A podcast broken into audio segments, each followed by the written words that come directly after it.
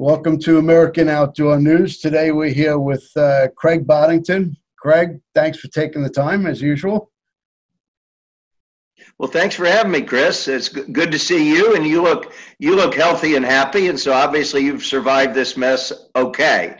Yeah, well, the staying home part wasn't uh, wasn't that good, but uh, we did what we needed to do. Well, I don't think I've been home this long since I was in high school, and this would have been my fiftieth reunion, but of course it wasn't held because of the because of the virus. Wow. Now, how has this affected your hunts for the year?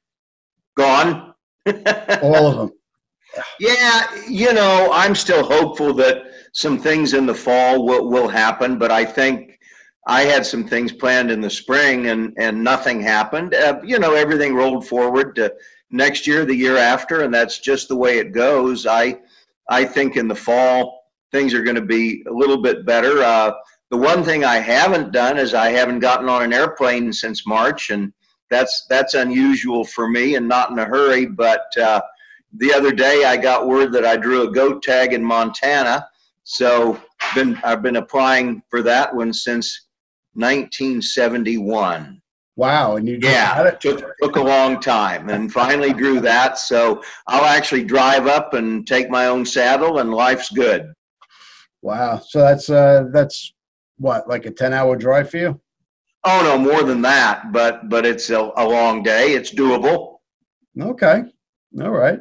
Well, you've had a pretty celebrated career in the outdoor industry. You've won multiple awards.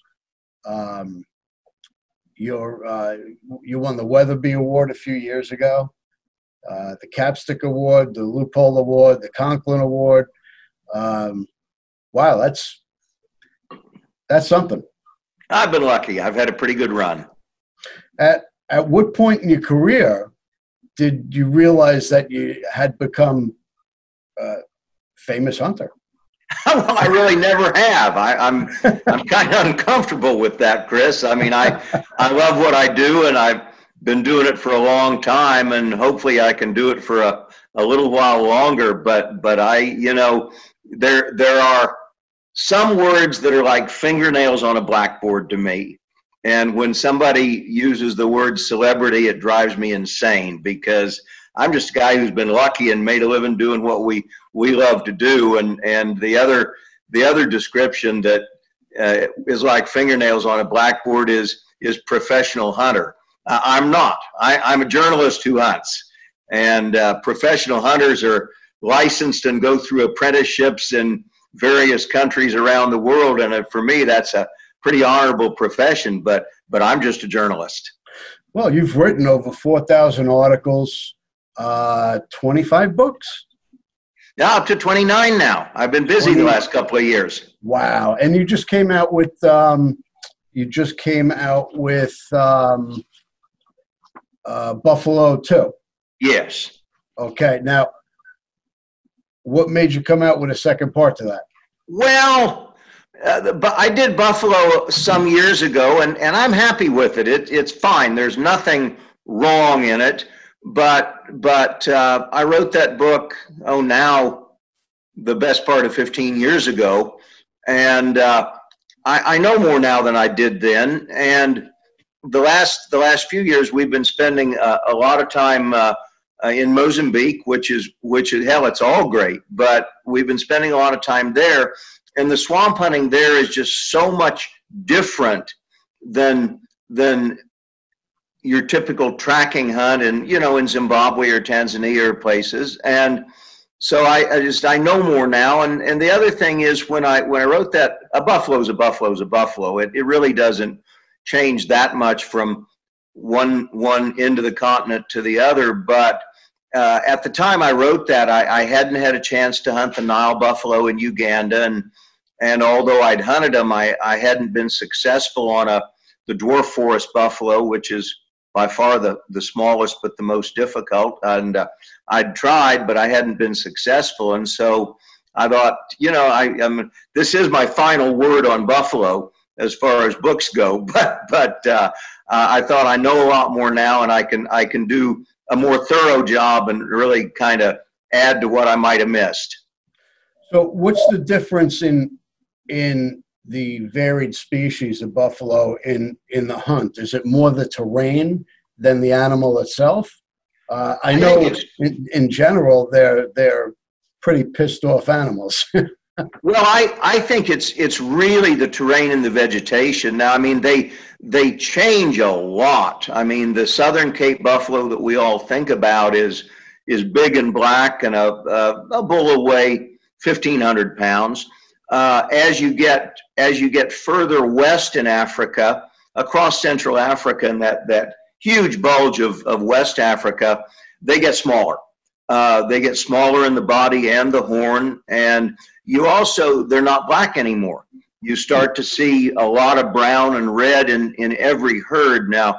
Yeah, the majority of bulls will still be very dark, mature bulls, but you'll still see red buffalo bulls that are perfectly mature, and, and they're kind of as uh, almost burnt orange red they, they can be, and the horns get smaller. So in, you know, if you go across to, oh, Cameroon, Uh, in the north there, the, the Savannah buffalo there weigh a, a thousand pounds. So they're a third smaller. And then you drop south down into the forest zone where you have the, the true forest buffalo. And they're tiny. They're, they're five hundred, five hundred fifty pounds with very small horns, and, and they're all red. They're almost never completely black. So they, they change a lot, but the hunting is the same, except for the vegetation. And you get into real thick country, then, then it's more dangerous and more exciting. The people there where they hunt in West Africa and Central Africa, they maintain their buffalo or are more aggressive than the southern buffalo. I, I don't believe it. I think it's just so much thicker that you tend to bump them at a lot closer range. Now, you've hunted, what, over three hundred plus species? Um, all over the world. Where is uh, your favorite place to hunt? Ooh, that's that's uh, both hard and easy. Uh, I mean, favorite hunt is always either the, the next hunt or the last hunt. Uh, I love it all. I mean, I'm, I'm a nut for it. I was out over the weekend uh, hunting pigs here in California, and I just, I still absolutely love that. Uh, you know, we're North American hunters, and so North American hunting is is hard to beat, and I don't know of any place on earth that's beautiful than than the real wilderness in Western Canada and, and Alaska. It's just just gorgeous. Now, the animal density isn't there. You want to see a lot of animals, hunt whitetail in Pennsylvania or, or my place in Kansas. Uh, but but that's beautiful country. But but Africa is also pretty darn hard to beat because of the variety. You, you never know what you're going to see on a given day. So you really don't have a preference in animal. It's well, we have our favorites. Uh, I mean, like everybody in, in, in the U S, I, I love what my, love my whitetail hunting. Crazy about that, and really all the deer species, but more whitetail than than anything else. Uh, I enjoy that a lot. Uh, I, I'm kind of a nut on bears, but nobody can find an excuse to do an awful lot of bear hunting. Uh, I love the mountain game because I love the high country. Uh, it doesn't matter where it is. I, I love the mountains, uh, but that's also stuff that we're not going to be able to do every year. It's, the permits are scarce, and it's yeah. hard to come by. I mean, I told you I drew a goat tag in Montana, and that's that's exciting. And I've drawn a couple of good sheep tags here in the U S, and hopefully I, I may live long enough to draw a couple more, although I don't know because I've been now, pretty lucky. Yeah, a goat hunt is a pretty physically demanding hunt. Now, you suffered a, a heart attack in Uganda in two thousand fourteen. Uh, how has that changed how you prepare for a hunt like this? Well, it, it does change you because it was a really close call. It was, it was actually two thousand eleven, so a long time ago now. Uh, and I'm fine. I see the cardiologist every year, and he tells me to go away, and he'll see me next year, which is great news. That's encouraging. You know, I'm, I'm totally fine, but, you know, uh, it was a wake-up call because uh, at that time I, I still thought I was bulletproof and invincible, and uh, kind of showed me that, that I'm not. So I work pretty hard at staying in shape, but quite honestly, I don't push myself as hard as I used to. Uh, yeah. You kind of learn you gotta gotta know your limitations, and so I I do stay in shape, but I, I don't push myself as hard as I once did. Well, the older we get, the tougher it gets, and uh, you approach game differently. Um, the more strenuous hunts, I guess, as we get older, we gotta leave that to the younger guys. Well, I ha I haven't yet seen one that I can't do, but I go at it a little bit slower than I used to. Got to take your time. Now, what was the most compromising hunt you've been on, uh, or most compromising situation? Well, uh, the first Marco Polo hunt in uh, in ninety-eight, uh, I got altitude sick, and that was that was bad. I mean, it, it was really bad, and you know that's. That's an insidious disease because it's so random. It it has nothing to do with with age or or fitness or uh, obesity or lack thereof. It can hit anybody, and that's mm-hmm. why serious mountain climbers may suddenly succumb to it on their thirtieth or fortieth or fiftieth ascent because it's it's random. Never had it before, never had it since. But I was really really sick. It it was.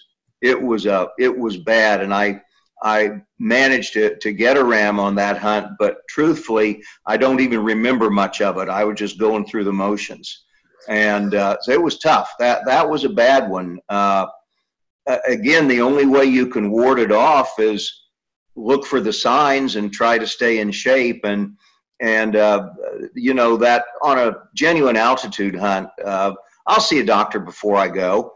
And I take Diamox, which is a, a standard prescription, and it's a miracle thing for me that that works. I start taking Diamox forty-eight hours out if if I'm going to be above about ten thousand feet. I don't worry about it up till that, uh, but above ten thousand, I'll I'll start taking Diamox forty-eight hours out. Well, it seems like the past year or so you've been on a lot of those hunts where you're uh, in high altitude. Yes, I you know I, I like the mountains, and I'm. I, normally, I'm not affected by altitude. Again, that was back in ninety-eight. Good heavens, that's a long time ago now, and never any, never any further problems. But, but I, I watched the signs. They, they wanted to take me down, which is always the right answer, and I refused, yeah, yeah. which was stupid. But I had Diamox, and I, I, I had not been taking it because I thought, well, I'm young enough and I'm strong enough. I was, I was. Uh, Uh, still in the Marines at the time, and I thought, I don't need that stuff. And uh, when I got sick, I started taking it, and fortunately it worked. In about forty-eight hours, I was as good as I was going to get. Now, you did, uh, what, twenty, twenty plus years in the Marines? Uh, thirty-one. thirty-one years. How do you do that? I didn't know when to quit. I didn't know when to quit.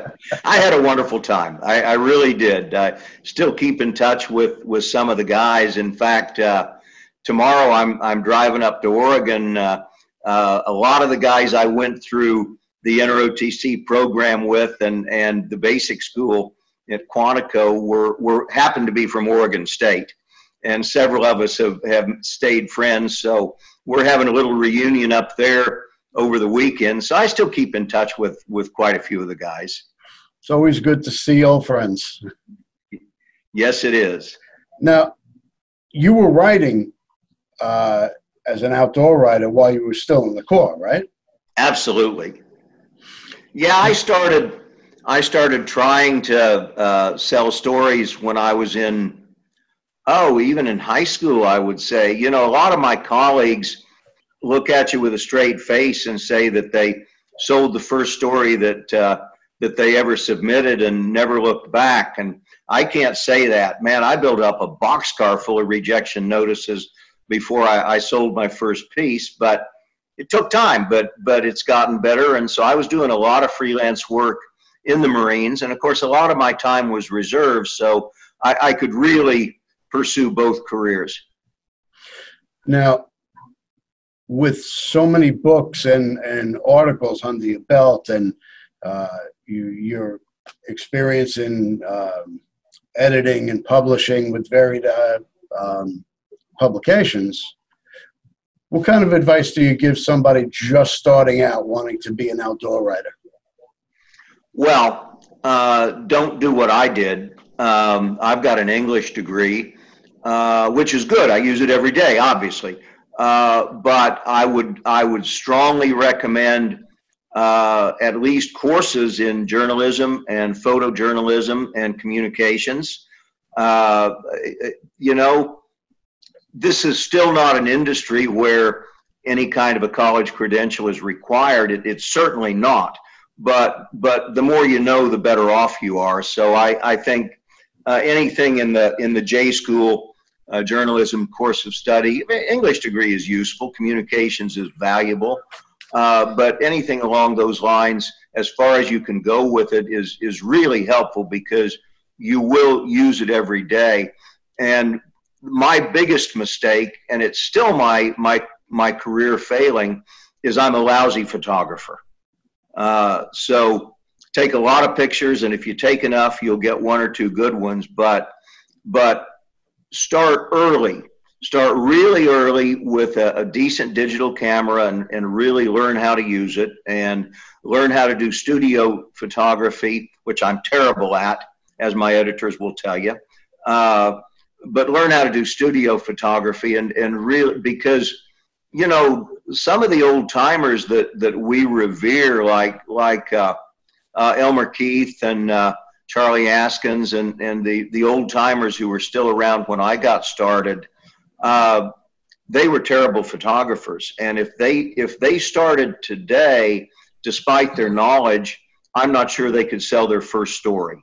So, so really consider the writing as one line and the photography is another. Learn how to do both and, and put them together, and you'll you'll very much be a leg up. And and the other thing is, you have to recognize that it's it's a difficult field because there is no mandatory retirement. Heck, there's there's no retirement plan. So I mean, guys like me don't step aside and, and let the young bucks in. We we should, and I, I've helped out a lot of young writers and, and always try to, but Uh, we're not going to go away. We we can do this as long as as health and mental acuity remains. And so, you know, when you come in in your twenties, you're competing with guys in their sixties and even seventies, sometimes eighties, who've been doing this for fifty, sixty years. And, and that's tough because mm-hmm. the, the field has not gotten bigger.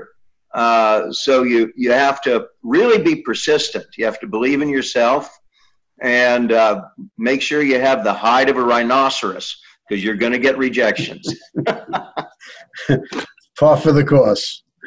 Now, you have the uncanny ability to really sit down anywhere and just bang out a story. You could be in the middle of a party and write a story. How do you do that? Yeah, I I don't know. I'm I'm kind of able to shut things off and and do that. It uh, it often drives Uh, Uh, Donna and my kids insane, uh, but when it's time to when it's time to meet a deadline, I can shut them off, and I do. Uh, unfortunately, often quite brutally. Uh, don't mean to. It's just uh, the way I do it. But but I I can shut things off and concentrate. And uh, I, I've often said that I that I can write during an artillery barrage, and have. Uh, I, I shut things off pretty darn well. Now, it's not necessary to do that. Everybody works in, in different ways. You know, some people have to have an absolutely quiet place and, and go off by themselves, and that's perfectly fine too, but you have to learn what you need to do to, to really concentrate and get the job done. Well, you've had a, a long, unbelievable career. Uh, to you, and I know it would be different for me, what are what are some of the highlights of your career for, for you? Wow. Well, uh, you know, I think the very best years I spent was uh, uh, when I was at Peterson Publishing.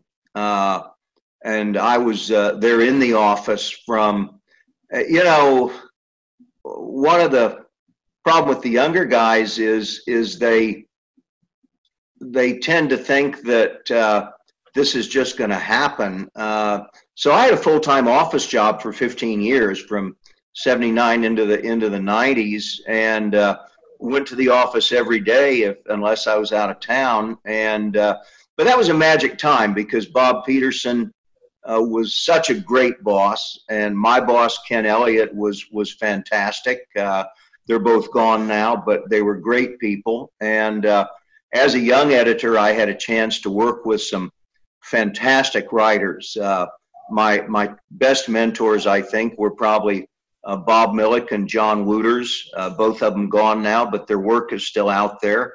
And uh, they kind of took the new kid uh, under their wing, and that was fantastic. Uh, uh, so I, I was a, an office pogue for that fifteen years. I left the office in uh, ninety-three, early ninety-four, and have just been been writing, purely writing under contract since then, and and I enjoy that. I I, I really do. But uh, uh, the time I spent at Peterson Publishing was such great preparation for everything else. And and quite honestly, when I was a kid, I had a real tough scoutmaster. He'd been a P O W in World War Two, and he was a tough old guy.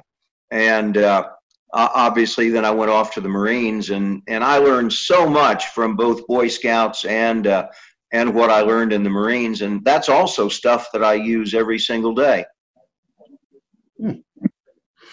Yeah, well, um, two questions in closing.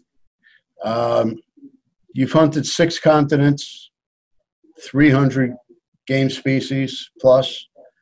Where is your favorite place to hunt? Well, again, uh, the last hunt or the next hunt.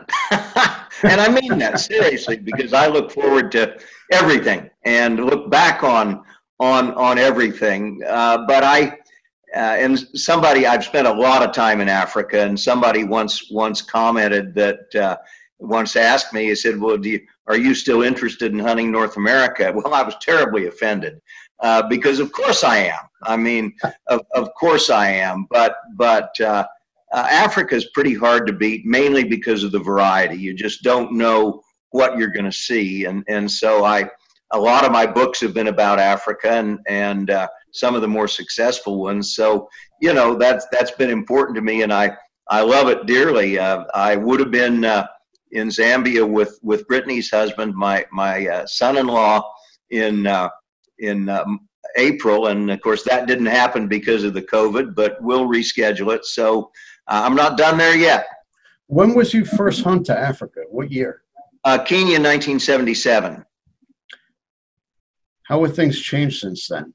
Can you oh gosh, back and- so much.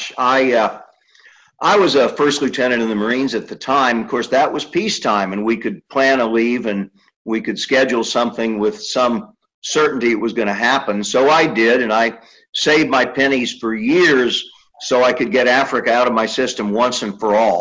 And that didn't work particularly well, but but it's changed. In in seventy-seven, Kenya was on its last legs. It was still a fantastic hunt, but I, I didn't know that. Uh, so Africa has changed. It's it's become more specialized, and certainly it's become more expensive, but after all, so is everything else. True. And, uh, you know, plains game hunting in southern Africa is still the, the best bargain in the entire hunting world. Uh, you know, we I do outfitting in a very small way on my Kansas place. And good heavens, for what I charge for a week's whitetail hunt, you can still go to either South Africa and Namibia and have a, a great hunt and shoot a half a dozen animals. That's great. If you could only hunt one game, to one species today, what would it be? Oh, I'd have to stick with white-tailed deer. Wow, that's I really would. That's Followed surprising. I, I would have thought it would have been the Cape quickly buffalo. by buffalo. That's what I thought it would have been. All right, great. I appreciate your time, and um, glad to have you on the cover in our uh, fall issue. Well, Chris, thank you so much. Listen, it's good to be with you. And uh, now, uh, while you're out there, don't pet or talk to any strange viruses. You promise? I can't promise that. We love our children. We protect them. We guide them. We prepare them for life in the world. With all that we do, from deep in our hearts, we cannot control all things. Life-threatening illnesses and disabilities affect far too many of our children each year. While we cannot change the circumstance, we can make dreams come true. Dreams to provide hope, to provide spiritual healing and strength, to provide moments of happiness and relief in the hardest of times. We can give a glimmer of light and hope in a time of darkness and despair. Join hunt of a lifetime dot org to help make dreams come true, to provide hope for children with life-threatening illnesses and disabilities. Hunt of a Lifetime is a nonprofit organization fulfilling dreams for hunting and fishing trips to youth twenty-one and under with life-threatening illnesses and disabilities. Visit hunt of a lifetime dot org to learn how you can make a difference.